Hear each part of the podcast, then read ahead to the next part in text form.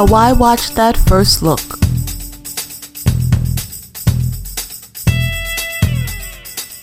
So, I am here with the critic, and we are going to be talking about what he's been doing for the last few weeks. Who is I? Who are you? I'm the producer. Oh, You oh. don't realize that already. well, you talking about I am here. Who are you? yes, I am here. like you're Megatron or Zod or something.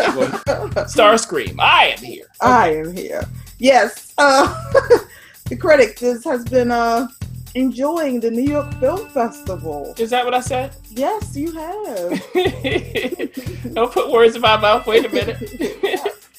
so, what do you want me to talk about? what's what's been going on? How have you been liking it? Well, you know, everybody, the the they call it the press and industry screenings. Um, so, thankfully, at Why Watch that we actually get accepted into those for some of these festivals. Yeah, isn't that amazing? So, thank you to the New York Film Festival. So, I've been going to that. Um, the ref wasn't able to join me this year. She's on the other coast doing some secretive things. Okay. So I'm going there alone, and you know, the press and industry screenings start about a week and a half before the actual festival. Yeah, the actual festival um just started the 28th of September. Yeah. Yeah. And the festival runs for a little over two weeks. Yep. Um, so the press and industry screenings go for a month. Gotcha. Yeah. Wow. Yes. And it makes sense because, you know, we see the things beforehand. You can promote it, you can talk about it. Mhm. You know, you some of the filmmakers and the cast members come to talk to the press. Uh, they Mhm. also, if you are planning or you're interested in going to the actual festival, they do show up at certain screenings um, and talk. So let's talk about what I've seen so far. Then we'll get back to the experience of the festival. How's that sound, producer? Yeah, that sounds good. We want to hear who you saw. Any any celebrity spottings? Oh, please. Well, yes, in the room. I mean, now look, I'm not that kind of person. As you know, I don't care. Like, you're famous, so what means nothing to me. Now, uh, look, so I plan to see nine films Okay. at the festival, and so far I've seen six of the nine. All right. Mm-hmm. Now, and we will, everybody, review each and separately release those reviews at the right times before their uh, release dates. So check that out at whywatchthat.com. Some of them are up. I believe we released the Florida Project. already. Yes, the Florida Project is available at whywatchthat.com, Yeah. iTunes, and all of the other places where we distribute. I'm being the producer. Oh, wow. Yeah. Yes. I, had to be quiet. I wanted to watch that in action. now, let's just start there. Why not? The Florida Project, this is getting a lot of buzz, Oscar buzz, other awards buzz. It's from Sean Baker, who directed Tangerine. Uh, on his iPhone, they shot it, all that stuff, that whole thing. Um, for me, it was fine. I can Mhm. appreciate the artistry of it, especially. Um, for me, plot wise, there really wasn't a plot. Okay, if you're going to break that kind of narrative structure, you have to do it in a way that's compelling to me. I didn't really know why I was watching it while I was watching it.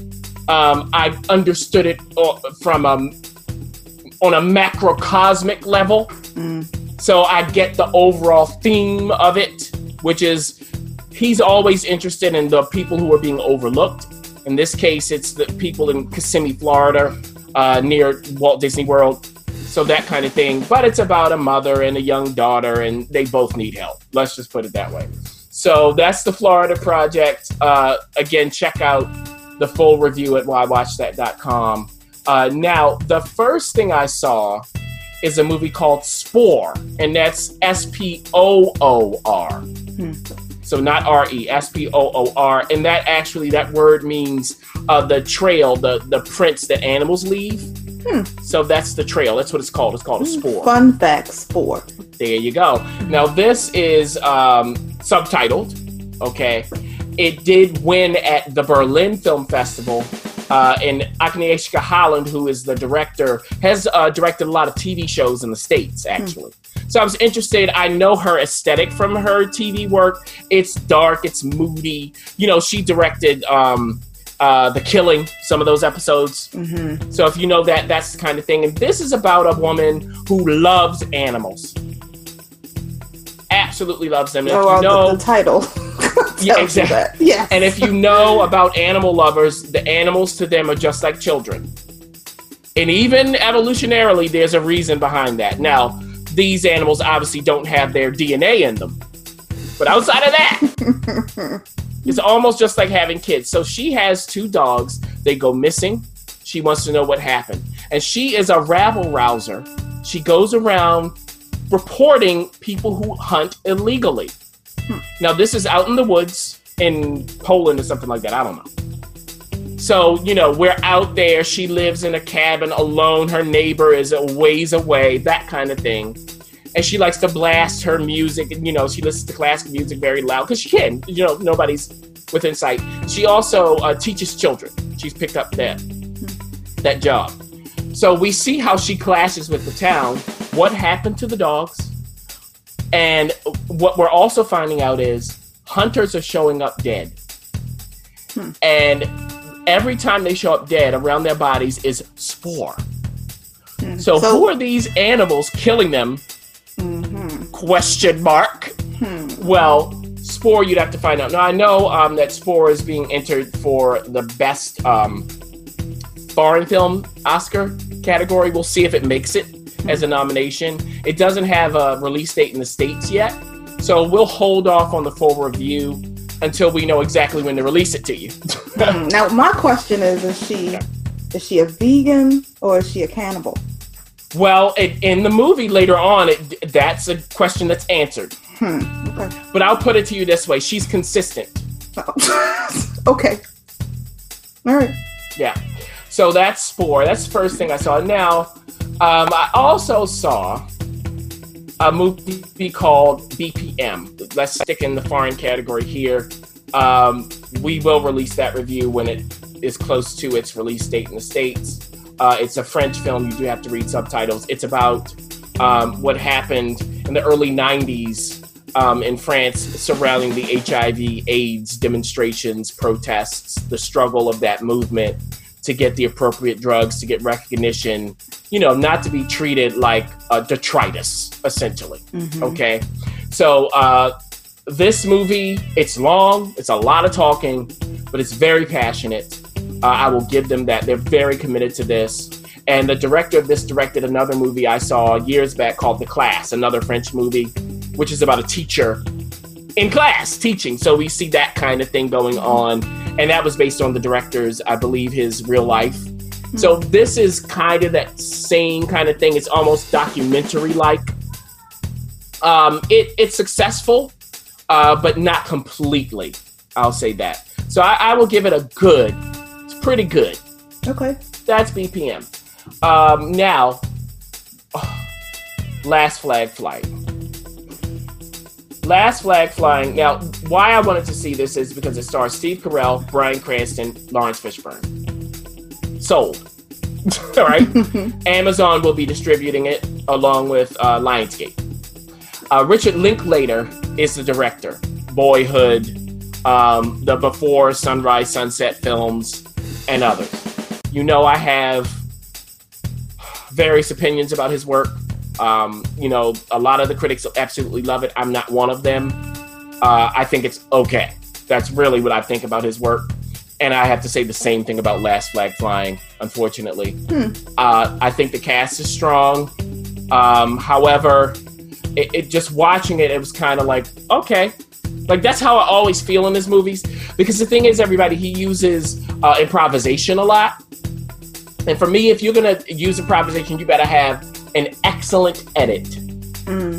So what I like is if you snag all of the interesting and uh, compelling bits and put that together. What That's does he not- just let things just kind of go on? It's it's a taste thing. We just don't agree. Got Like you. I know he finds it interesting. Okay. I don't find it that interesting. I don't know how many people are going to find this that interesting. Now the the storyline it's about uh, three uh, war vets. They were in Vietnam together. They come together because Steve Carell's son something happens to him. So Steve Carell's character brings them all together after decades to deal with this. So what we see is the Vietnam generation, uh, those the guys who went to war there. How does that compare contrast to? Uh, this is set, I think, in 2003. So during the Iraq War, um, those guys in the war then, what are the similarities and comparisons? That's really what it is. And it's a road trip, it's a buddy trip film in essence, but it has, it's not lighthearted. Mm. That's not the impetus for the road trip. So you can see that kind of balance. Now, there was one moment that was great, and I knew it was improv that Bryan Cranston, and this was a blue moment. Okay, so he was doing some dirty jokes, and you could just tell that they were all in it and enjoying it, and they weren't really quite sure where he was going. Steve Carell was really laughing at Bryan Cranston. Like this was not in the script. He really started laughing, and I wanted more of those kinds of moments. Um, so again, cast is strong. It's not bad. Uh, so I'll give my full review later. I'm about to get into it like it's a full Yeah. review, and that's not it. Snippets. Now, another movie producer that stars uh, some wonderful actors, uh, an interesting collection, is the Meyerowitz stories, Oh. which the review again will be coming out. Yes. Noah Baumbach uh, directed it, um, and it stars Dustin Hoffman, Emma Thompson, Adam Sandler, Ben Stiller, and Elizabeth Marvel. Elizabeth Marvel, if you watch Homeland, was the president elect in the previous season. So that's her. Wonderful, eclectic cast. Okay, you might be going, Adam Sandler. I mean, Ben Stiller, you go, okay, then you go, Adam Sandler. But here's what's going on. This is about a family. The father is Dustin Hoffman. He's an artist who hasn't gotten what he would say is his due. Okay. He has a good friend who has gotten his due as an artist. So how does that relationship work out? His children, Emma, uh, sorry, Adam Sandler, Ben Stiller, and Elizabeth Marvel, they have their own rifts. Ben Stiller's mother is different from Adam Sandler and Elizabeth Marvel's mother. Okay. They were treated differently. All right. Also, uh, Dustin Hoffman's current partner is played by Emma Thompson, who is just, you know, look, everybody, she would be burning sage and composting and all of that kind of stuff. But she does like to cook dishes that no one wants to eat. So you can see where we are. This is a New York film. Now, this is okay. You will get the full review if you want to hear more about that. It is on Netflix, though. That's where it's being released, I think, on October 13th. So 13th, yes. there we go. Uh, moving forward. So let's see. Now let's get into. This is the last one I've seen Okay. uh, so far. and It's Call Me By Your Name. And this was actually at Sundance when we were there, producer. Uh, but we didn't see it. Okay. But out of Sundance, it got a lot of buzz. Now, Mhm. last year we had Moonlight coming, giving us the perspective of gay men that we haven't really seen before. This year, Call Me By Your Name does a similar thing in a different way. So, in this case, it's a 17 year old child, man, whatever you want to call him. He falls in love with a guy in his 20s, Okay. Late And- 20s, early 20s. late. Late, okay. Now, the guy in his 20s is Armie Hammer. They don't quite say his age, Okay. but it's Armie Hammer. Okay. that ain't young, that's not early 20s. Right. Yeah, and I, it's based on a book, Okay. and I think the age gap is seven years 17 and 24. But this is set in 1983. They're in Italy, it's very European. And really, you know, listen, hearing the premise, it's harsher than it comes off. When you see the way it's depicted, you really aren't jarred by the age difference. And no one's alarmed. Has parents. I won't tell you whether they know or not, but no one's alarmed by anything that's going on. Mm-hmm. So it's 1983, though, everybody. So you can't be open with this. You're not quite sure, okay, I like this guy, but does he like me? How do I get that information? That's the kind of thing they're playing around with. And we see how this relationship develops. It's not the way you think it is. I wouldn't even call this a romance. Like the way it plays out, it's very believable. Now they go there. I will say that. There is one scene where you go, please don't do that, and he does. And I won't even you you will not know what I'm talking about. You can't imagine it. You would just have to see it. But in the movie, if you see it, you I was sitting there going, don't. and he did. Oh, wow. But even that, it could have been worse. Now, I have been exposed to a lot of movies of all kinds of genres. So for me, what's shocking, it's not going to quite be the same for everybody else.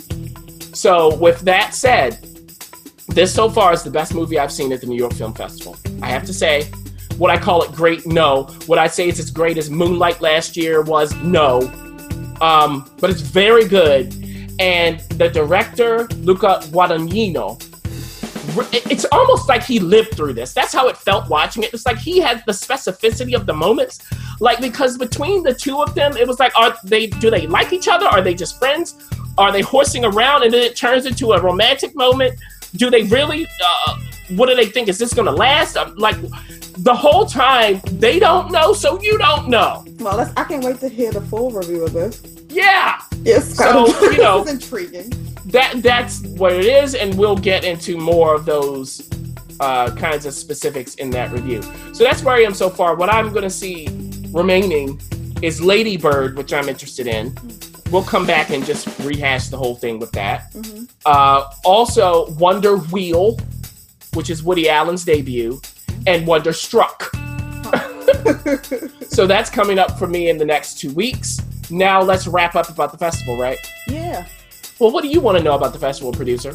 What, yeah, what do you want? To I mean, give us like a give us like an immersive experience in words. Like take us take us well, like I mean, for, for, people okay, who aren't, aren't, aren't as uh, you know fortunate to experience it. Like what you know, walk us through it. Well, you know, the thing about the New York Festival, it, New York Film Festival, is it's the last major festival of the year. So there'll be others, but this is the last big one. So you get a combination of things. On one hand, you get their opinion about some of the most intriguing movies from the previous uh, festivals in this calendar year. So they're going to snatch from Sundance, from Austin. Uh, they're going to snatch from Cannes, from Berlin, from Venice. They're going to snatch from uh, even Toronto. Not all of the great stuff there, but maybe a movie or two here and there from that. In addition, they'll premiere movies like the Meyerowitz stories, like Wonder Wheel, like Wonderstruck, things like that. Mm-hmm. So you get their opinion of what was happening throughout the film festival circuit of the year and what they see as some of the late entries of movies that we should check out. Now, a lot of this is indie sensibility. Now, they go into Amazon and Netflix territory now. So we're getting more accessible, but you also get less. So if you want to be exposed to um, some art house indie fare that you might not be used to, but you want to see it at a higher level, they're doing a lot of the work for you. So you'll go in going, okay, this is probably some high end stuff. It's not uh, my kind of thing, but I'll see. Maybe this will expose me to something new. Okay? So that's the thing. Also, this is um, in Lincoln Center in New York City. So that's your milieu. you know where you are. And it's a great place to watch movies. The venues are all close together. It's not like Sundance where you're going all over the place get from one place to the next. It's all really within a few blocks of each other, if not on the same block. So you're right there. Uh, the venues are all comfortable, comfortable seating, wonderful viewing. So if you want a nice end of the year fall viewing experience, great. So you know, I, I for me, I really do like this festival. Um, it's very welcoming. The people are very welcoming, very helpful. Um, so I, I can't emphasize enough that if you are interested in film festivals, I think this is actually producer a great one to start with. Okay. If you can get to New York City, that's accessible. Start here. Um, if you find that you like the festivals, branch out. Do a Tribeca, do a Sundance. If you can make it to Toronto, definitely do that. I mean, who doesn't want to go there? And then if you really want to stomp with the big dogs, you can go overseas. Yes, or if you already are overseas, you know, Cannes, Venice, Berlin, they're the major ones. So that's what's going on. Even Austin here, uh, South by Southwest, Southwest yes. right? So all of that stuff. But uh, you know, if again New York is accessible, this is a great place to start. And if you have been going to film festivals, of course you know this is on your calendar already. Right.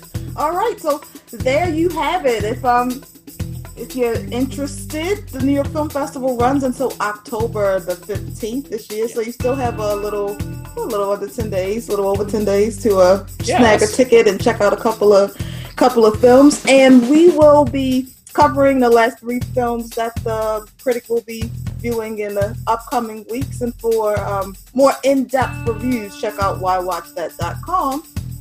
Um, yeah, that's Yeah. there you have it. That's the New York Film Festival 2017.